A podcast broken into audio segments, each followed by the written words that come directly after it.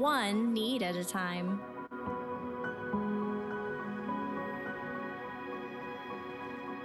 One conversation at a time.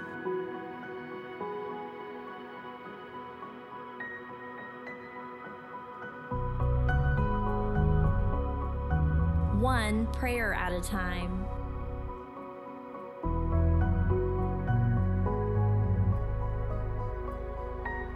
One step at a time.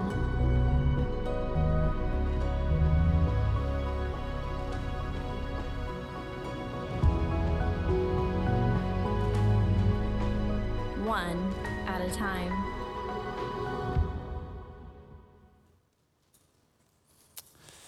One at a time. That's what we believe and see in Scripture that our God is about, each and every one of us, one at a time. And so we're going to learn about that a little bit here in Luke chapter 15. So if you have a Bible, I'd invite you to turn there. If you want to hang there, that's where we'll be at here in our time together.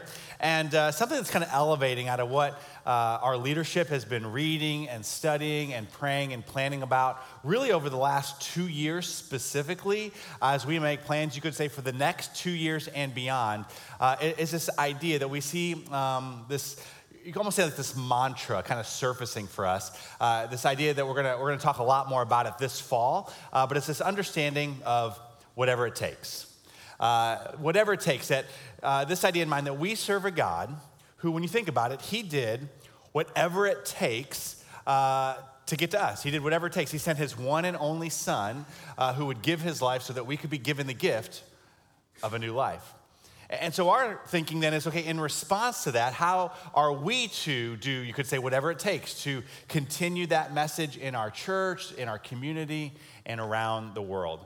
And as we discern, as like the church, like what does that mean to do whatever it takes for his message in others' lives? That we want to make sure we boil that down to the reality of the way in which Jesus uh, gave attention to that, and that is one person at a time.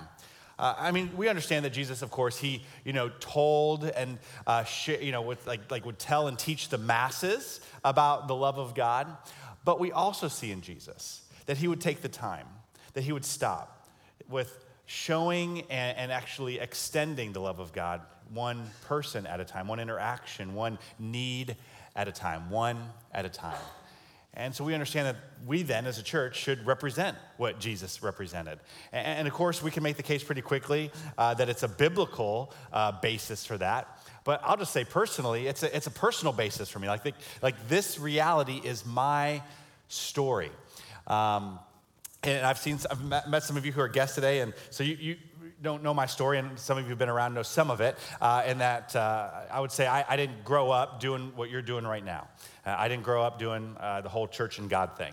And so I had um, uh, some kind of some challenges in my high school uh, years, and a friend of mine, a friend by the name of Josh Chittick, he kept telling me and inviting me and saying, hey man, you need church, like you need Jesus in your life. Like that is the answer to the things you are facing. And after about literally about a year took for me to actually be convinced that I'd actually give a shot uh, to this idea that he had in mind. And what I experienced when I showed up uh, were more great friends like Josh uh, and the students in this youth group and the adults in this church.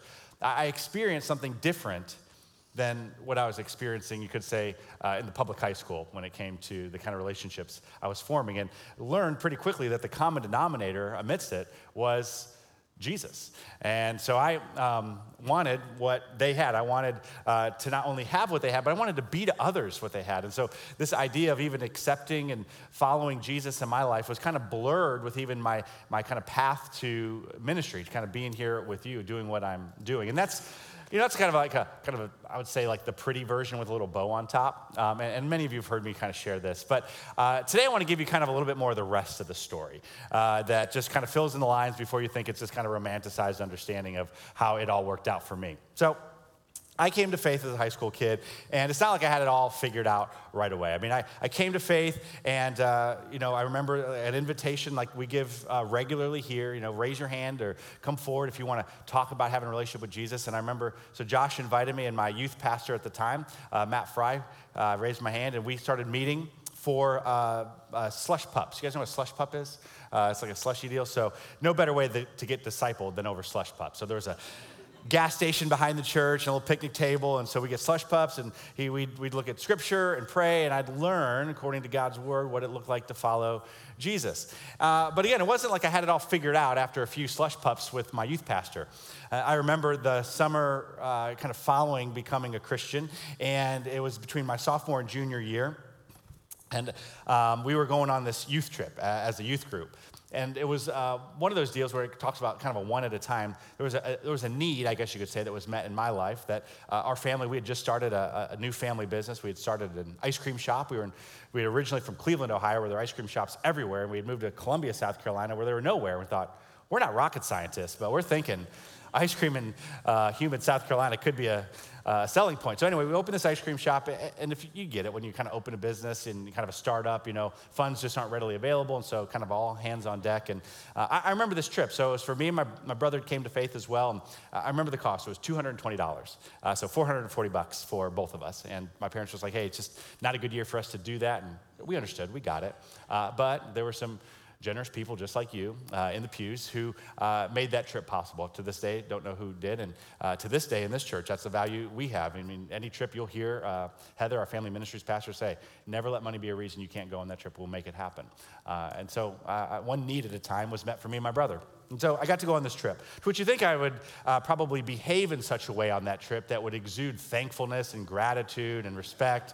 but again, I'm still figuring it all out, and I was kind of a turkey. So I remember we're uh, getting ready to go on this trip. It was uh, called SCYC, the Southern Christian Youth Convention. Uh, and we're, we're circled up in a prayer circle before we get in the church van, like you do.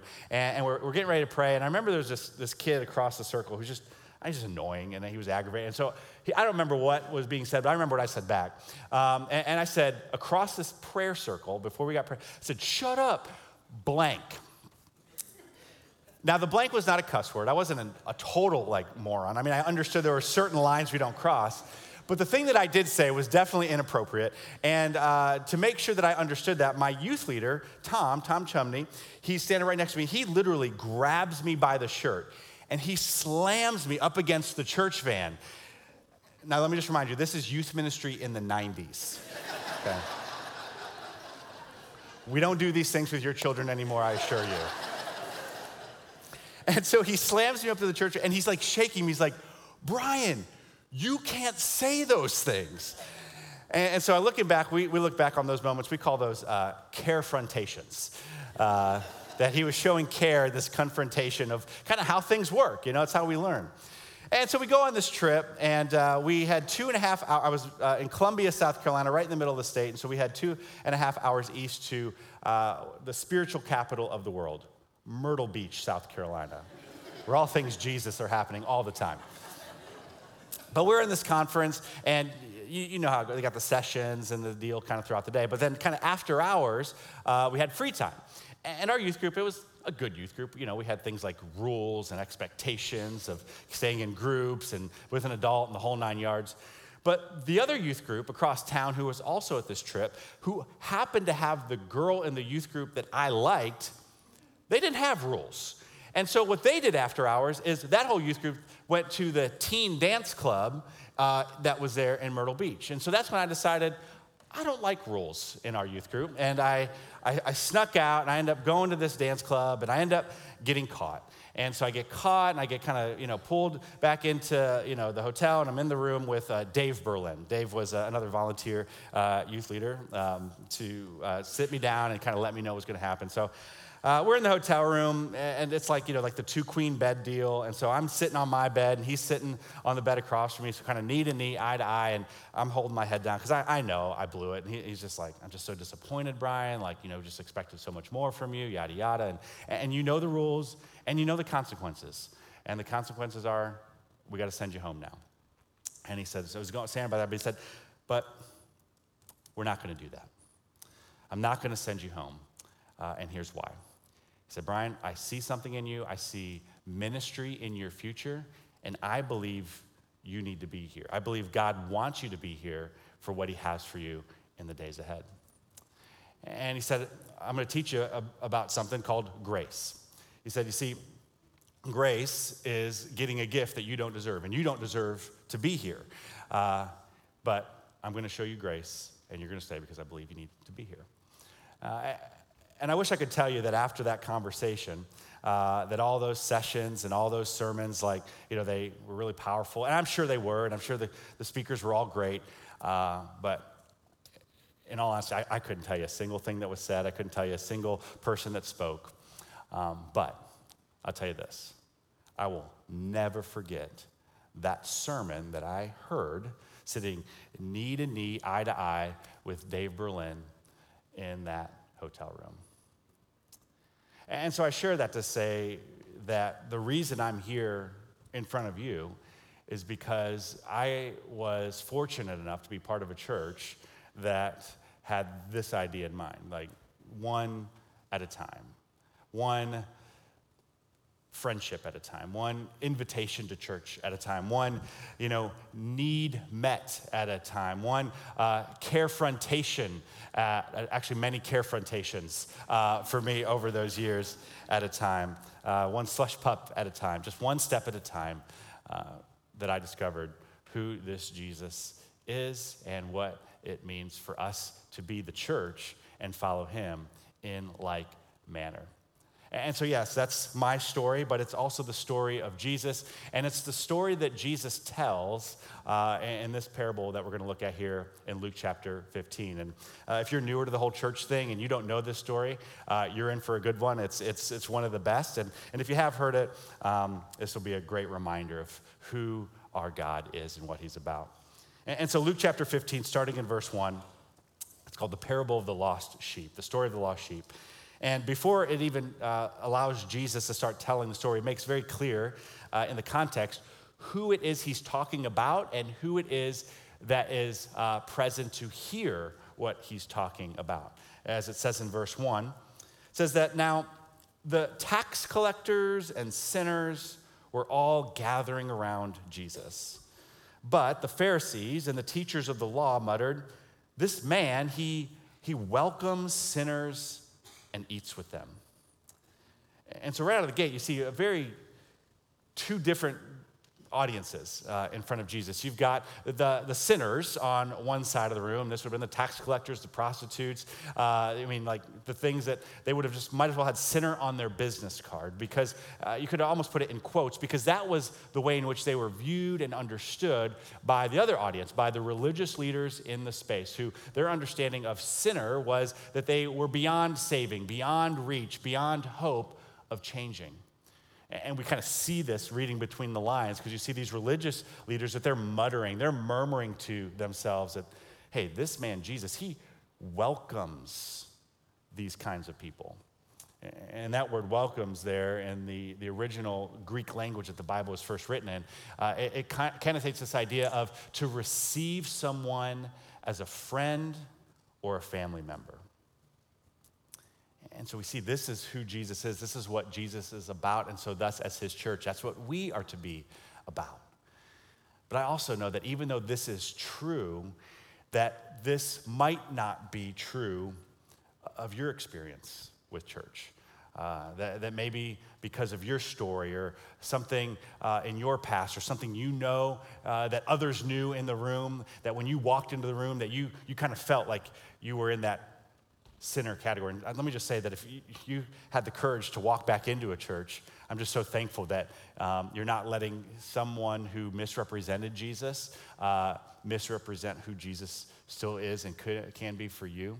Um, and just want you to know and hear that the heart of this church uh, is to make sure that you know that you are welcomed, that you are family. Uh, that is the way of Jesus when you walk into this place. And I, I've heard stories. I mean, I mean, like messed up stories of people walking in and experiencing terrible things. Uh, maybe you know some of the stories, maybe that is your story, and it's just like, ah. Um, but just knowing again that the heart of our church, uh, not just me kind of saying, hey, that's what we're about, but just a story that just the other night was with a group of friends, and, um, and one in the group was just sharing that that was her experience. Like, she had um, kind of uh, a situation in her story that was, uh, she kind of felt like you might as well just put the word sinner on my shirt, where I was, I felt judged, I felt like I wasn't welcomed. Um, but then I came here, and she said, what I experienced here and in the people here is I didn't feel judged, and I felt the grace of God. and I felt uh, and experienced acceptance uh, right where I was at. And, and, I love what she said next. It's not like we just kind of say, you know, things don't matter, what we do doesn't matter. She said, uh, I was accepted just as I was, but I was also loved enough to not be left where I was. And, and through the grace of God and the grace of uh, people in the life of the church, uh, I, my heart has been changed and my life has been changed as a result. And so that's who our God is. He loves you enough to accept you just the way you are, but He also loves you enough not to let you stay that way, that His will, His will and His ways are the best way for your life, and He wants to show you that. And so we see this demonstrated in this parable here from Jesus.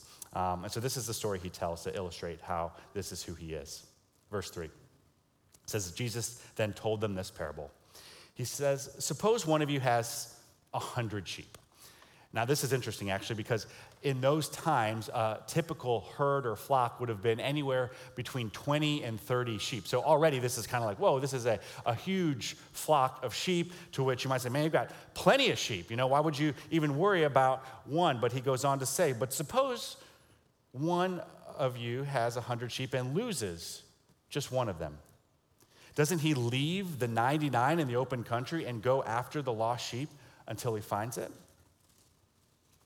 And when he finds it, the shepherd says he joyfully puts it on his shoulders and takes him home. He goes home. And then with that, he celebrates. He calls his friends and his neighbors together and says, Rejoice with me, for I have found my lost sheep. And so Jesus, in the presence of these religious leaders, the, the church folk, if you will, uh, and the uh, sinners, um, reminding us that we technically are all sinners who need to be saved by his grace. He says, I tell you that in the same way.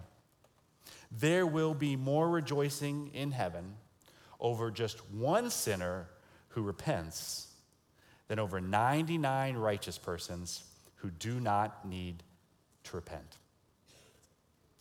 And so, according to Jesus, this is what we're to be about. This is what his church is to be about.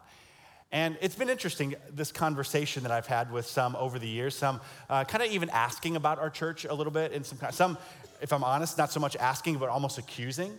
Uh, this idea of like, hey, with, with, with the, that many people, like, do, do y'all like really care, like actually care about people?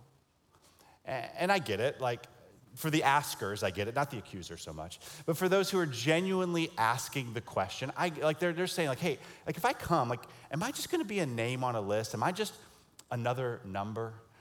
Um, and, and, I get it. They're genuinely saying, I, I, see you guys have, you know, multiple services over multiple days and, and multiple rooms. And uh, they'll ask a question like like, how could everybody possibly know everybody? Uh, and, I, and I understand the sentiment there, but you know, something I've come to learn and to realize is that whether a church is 20 people, you know, 120 people, or you know, 1,200 people, like not everybody in any of those settings. I've served in churches all of those different sizes. Not everybody actually knows everybody, but a healthy church of any size, uh, 12 20, 20 whatever, 120, 20,000, doesn't matter, that a healthy church of any size will always make sure it's doing everything that it can to make sure that everyone does have that opportunity to be known by another.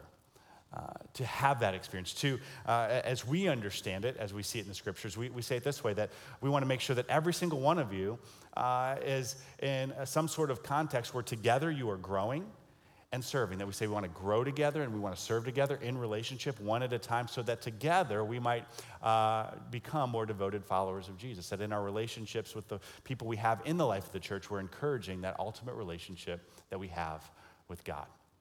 And when it comes to these things, uh, you know, I have friends in ministry that they'll, they'll kind of say something to the effect of, like, well, like, we, we just don't really play the numbers game. Uh, or, or, they'll say something like, we're, we're, we're more into to, to quantity, or excuse me, more into quality, not, not quantity.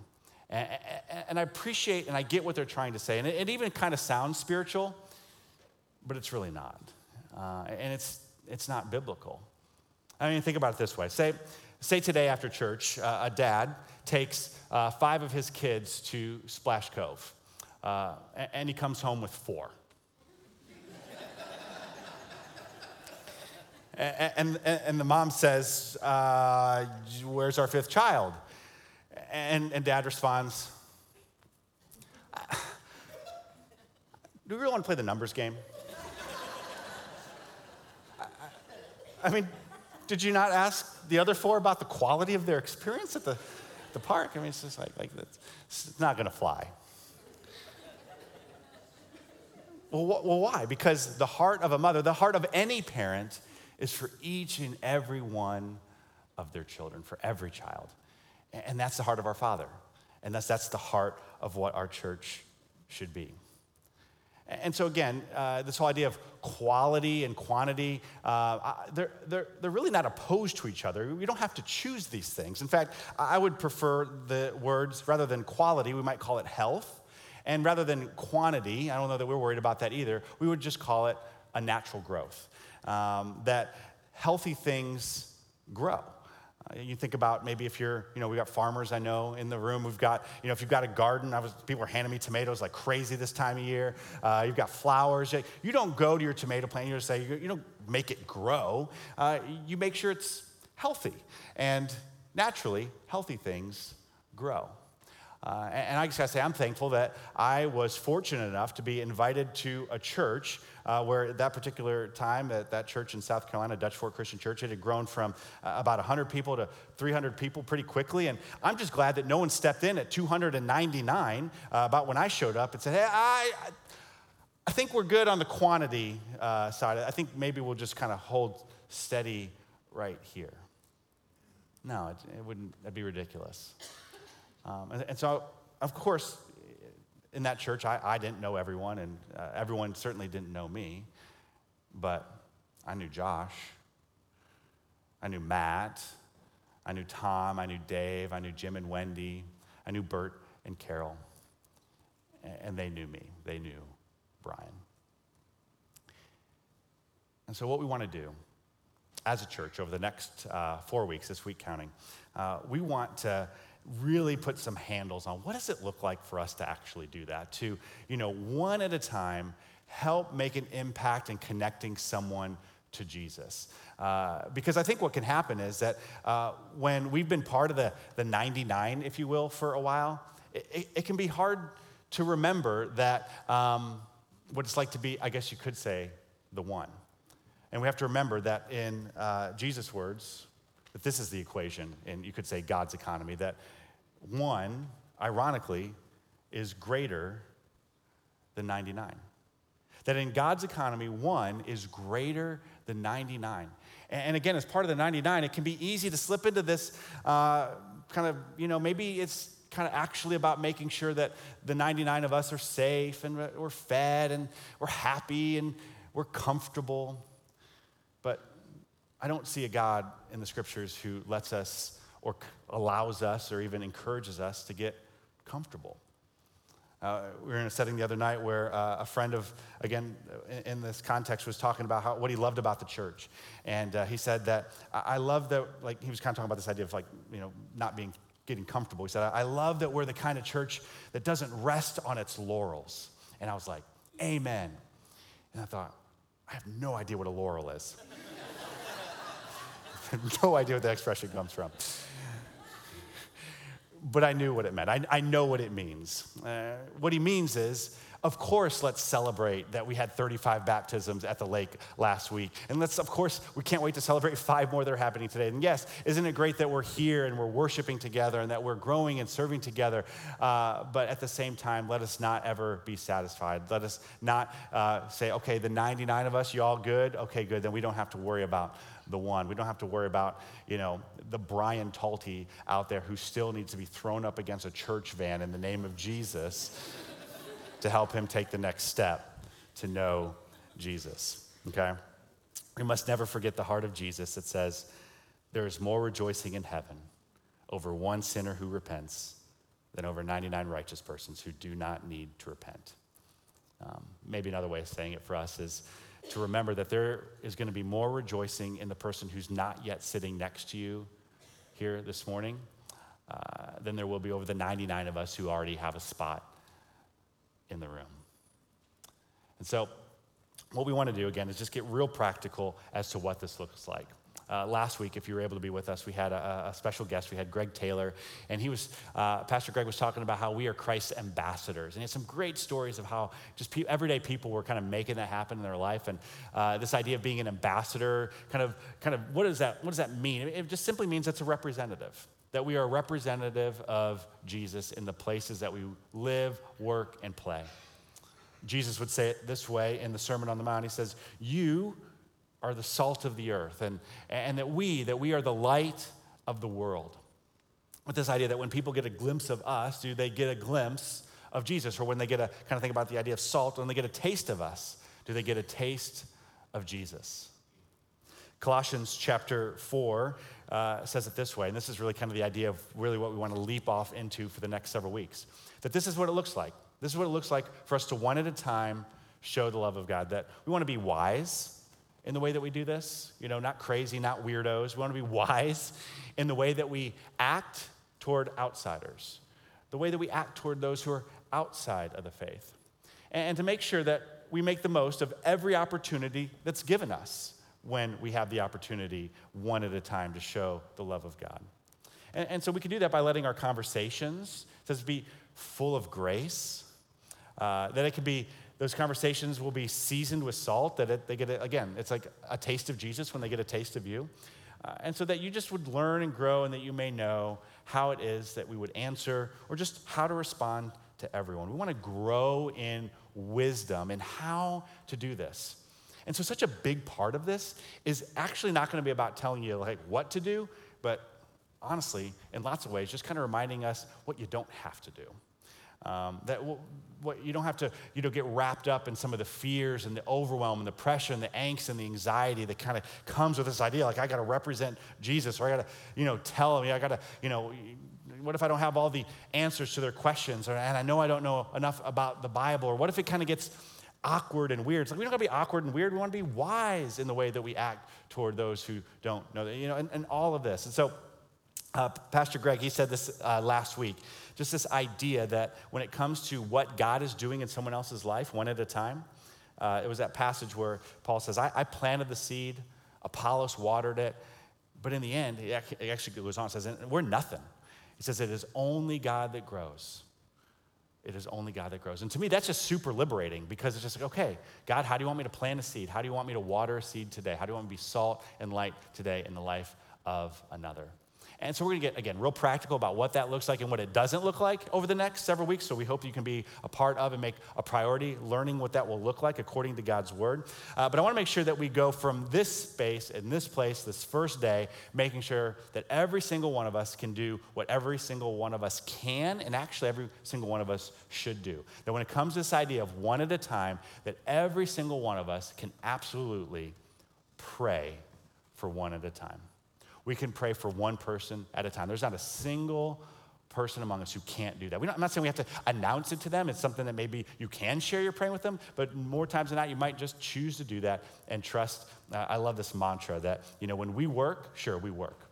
But when we pray, God works. When we pray, we're trusting that God is work. As other scriptures say, that He's the Lord of the harvest. Therefore, pray to the Lord of the harvest to bring the harvest. So, this is simply it. I would ask you to pray every day Lord, who is my one at a time? That's it. Just pray that phrase. Just God, who's my one at a time? Or what's my one at a time opportunity? It's a simple prayer and uh, a way in which I want to encourage you to be reminded to pray this uh, in the other 167 hours in a week that you have outside of this hour together is um, on our website, we have uh, some like screen phone screen backgrounds uh, that you can download different colors. Uh, I love that it's free. Um, I was like, I don't think we've ever charged for anything like that before, but just in case you're wondering, it's not 99 cents, it's just free. So, anyway, go to the website, firstdecatur.org, what's happening, and I would encourage you to make this your phone background uh, for the next four weeks. I'm not saying forever. I mean, I've tried to do this before where I put like a Bible verse or something to kind of remind me of something. It works for a little bit, but you know, there's kind of like this it's kind of a shelf life, like uh, eventually becomes kind of visual white noise. But I think for four weeks, uh, this could be a great way to remind us. And I'll tell you, I, I, put this on like four days ago, knowing this was coming, and it's already messed with me in, in some good ways that I'm excited to share with you um, in the days ahead. But go ahead and download this, put it as your backdrop, and then um, as you pick out your phone, pick up your phone, obviously, uh, you'll see it on a regular basis. They say, the, the experts, they, they say, whoever they are, that we pick up our phones on average anywhere between 100 and 150 times per day. And so that's give or take every 10 minutes, plus minus that, you're grabbing this. And what a great thing to be reminded of, to prompt it. That every person you see, every opportunity, just a little prayer. Okay, God, what's my one at a time? Or who's my one at a time? Now, if you're a person who is smart enough to keep a smartphone out of your life, congratulations. Uh, that's great because we know it's got all kinds of problems. So we're trying to redeem it for a few weeks. But uh, at the Welcome Center, we have just like little cards that say the same thing. So if you want to put that somewhere in your wallet or something that kind of helps remind you in the same way, uh, have at it. All right, so Lord, who's my one at a time? Who's my one at a time? That we can all do that, and maybe it'll lead to something. Who knows? Maybe a conversation that'll be seasoned with salt. Maybe the saltiest thing you could do in a conversation is not say a whole lot. Maybe it's a conversation where you just do a whole lot more listening. That you might be wise in the way that you act toward another who's outside of the faith. We'll see how it plays out for us all as God leads us. Um, and so as we do that, um, I love the logo, by the way, that all the, like the letters are different. The font is all weird uh, because I think we all have kind of our own weird So We all have different backgrounds. It just represents the uniqueness that we have as we move into, again, every story is unique, every opportunity is unique. Lord, who is my one at a time? All right? And so, as we kind of wrap up the time that I have with you here in the sermon portion, uh, I recognize that a lot of times in church we can talk a lot about prayer, but then not actually pray. It's like, that seems kind of silly. So I actually want to take some time just to do that. I want to pray for you in the places that you're going to you know, live, work, and play in the days ahead. And quite specifically, because what we know is coming down this week, I want to take some time specifically uh, for those of you who uh, work with kids, who are our teachers, our administration, our coaches, our faculty, staff, janitors, bus drivers, the whole nine yards. So if, if that's you, like you get paid at some level to have to put up with kids like me, uh, would you just stand up here in the room and stay standing. We want to pray for you. So go ahead and stand. Come on, coach. I know you got get us started. That's right. There we go. It always takes one. Thank you all for what you do. Stay standing, stay standing.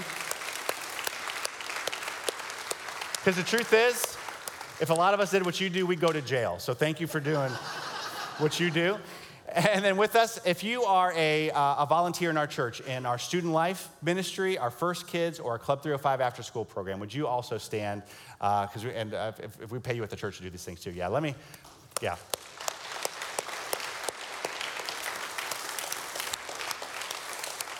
All right. So I'm going to pray for you, and then with that, uh, I'm going to have all the kids and parents stand up because we know it's just as big a deal for kids. Stay standing, everyone. We're all going to stand by the time it's all said and done. So don't worry about it. You're, it's, it's going to be an all, all skate here soon. Uh, so all the kids, parents. All right, let me pray for you all as you guys go into this week, and then we'll get the rest of us standing here. All right. Heavenly Father, I am so thankful for the reality of the people in this place who have given their life uh, to pour into the next generation. As Pastor Wayne said a couple of, of weeks ago, that we want to make sure that we are here doing what you've called us to do for the next 189 years, unless you come first. We're game for either. So, Father, in the life of these, these teachers and the faculty and staff and those who are in the life of these students, you know, there's legislature that says we can't do prayer in school and yada yada, but we know that as long as these people, these folks that you've placed there are in the school, there's going to be prayer in school. There's going to be you. Uh, them looking to you to work through them to find what's that one at a time who's that kid on this day or this student or that coworker that that needs to get a taste of you through their role in their lives. And so, God, I just ask that your Holy Spirit would be strong with them going into this year as you lead them wisely in the way that they follow you and represent you. God, we pray for our parents who kind of let our kids go into these settings, and God, for all the students who, let's be honest, there are so many identities and pressures and the audiences and people we're trying to please and impress and all that garbage that goes with just kind of being a, a kid. God, over every student, by the power of the Holy Spirit, would you remind them that the only identity they need to worry about is their identity in you, and that they don't have to worry about it. They get to live in it, that they can live their life for you, an audience of one, and just the, the good news that that is as they try to figure out how to navigate what it looks like to represent you and to follow you uh, in their settings in school, God. And so, with that, I'm going to invite everyone to stand as we continue to pray. As we all, again, will go into Monday morning to some place that's not this building, probably, okay? Lord Jesus, it says in Colossians 3 that um, there's this good news that whatever we do, that whatever our work, whatever we're called to, um, that we don't have to do that for man, um, but that we might work or do whatever it is you've called us to do. Maybe we're retired. Maybe even maybe we feel stuck at home like we can't do a whole lot, God. And we know that this week we're reminded that we are all able to step into the ministry of prayer. That when we work, we work, but when we pray, you work. And so for each and every one of us, would you show us and reveal to us over again the next 167 hours walking out of this space how it is that you want us to be salt and light to just one person at a time, just like you did for each and every one of us. In the name of Jesus, we pray. And all God's people said, Amen. Amen. Amen. All right, well, we're going to sing in response to what God has done in us and who He is. It's a great song that represents us, but I would be amiss that before I stop talking, um, you know, you, you might be here, and we've talked a lot about us being the 99 in the room, but uh, I recognize it. Just like me, one day uh, I was the one who was just hanging out with the 99. And if that's you and you recognize, man, I have not, you know, let the shepherd put me on his shoulders and take me home into a relationship with him, then just know that before you leave this place, uh, I'll be the last to leave. I'll be up here at the front of the room. And so as everyone kind of makes their way out, uh, I'd encourage you to make your way down front and we could talk about what that looks like. Again, for the one who gave his life so you could be a one in the family of God amidst the mess of us. So can't wait to have that conversation, but let's all, again, give him credit where credit is due as we worship him for who he is and what he's about. So we just sing with us.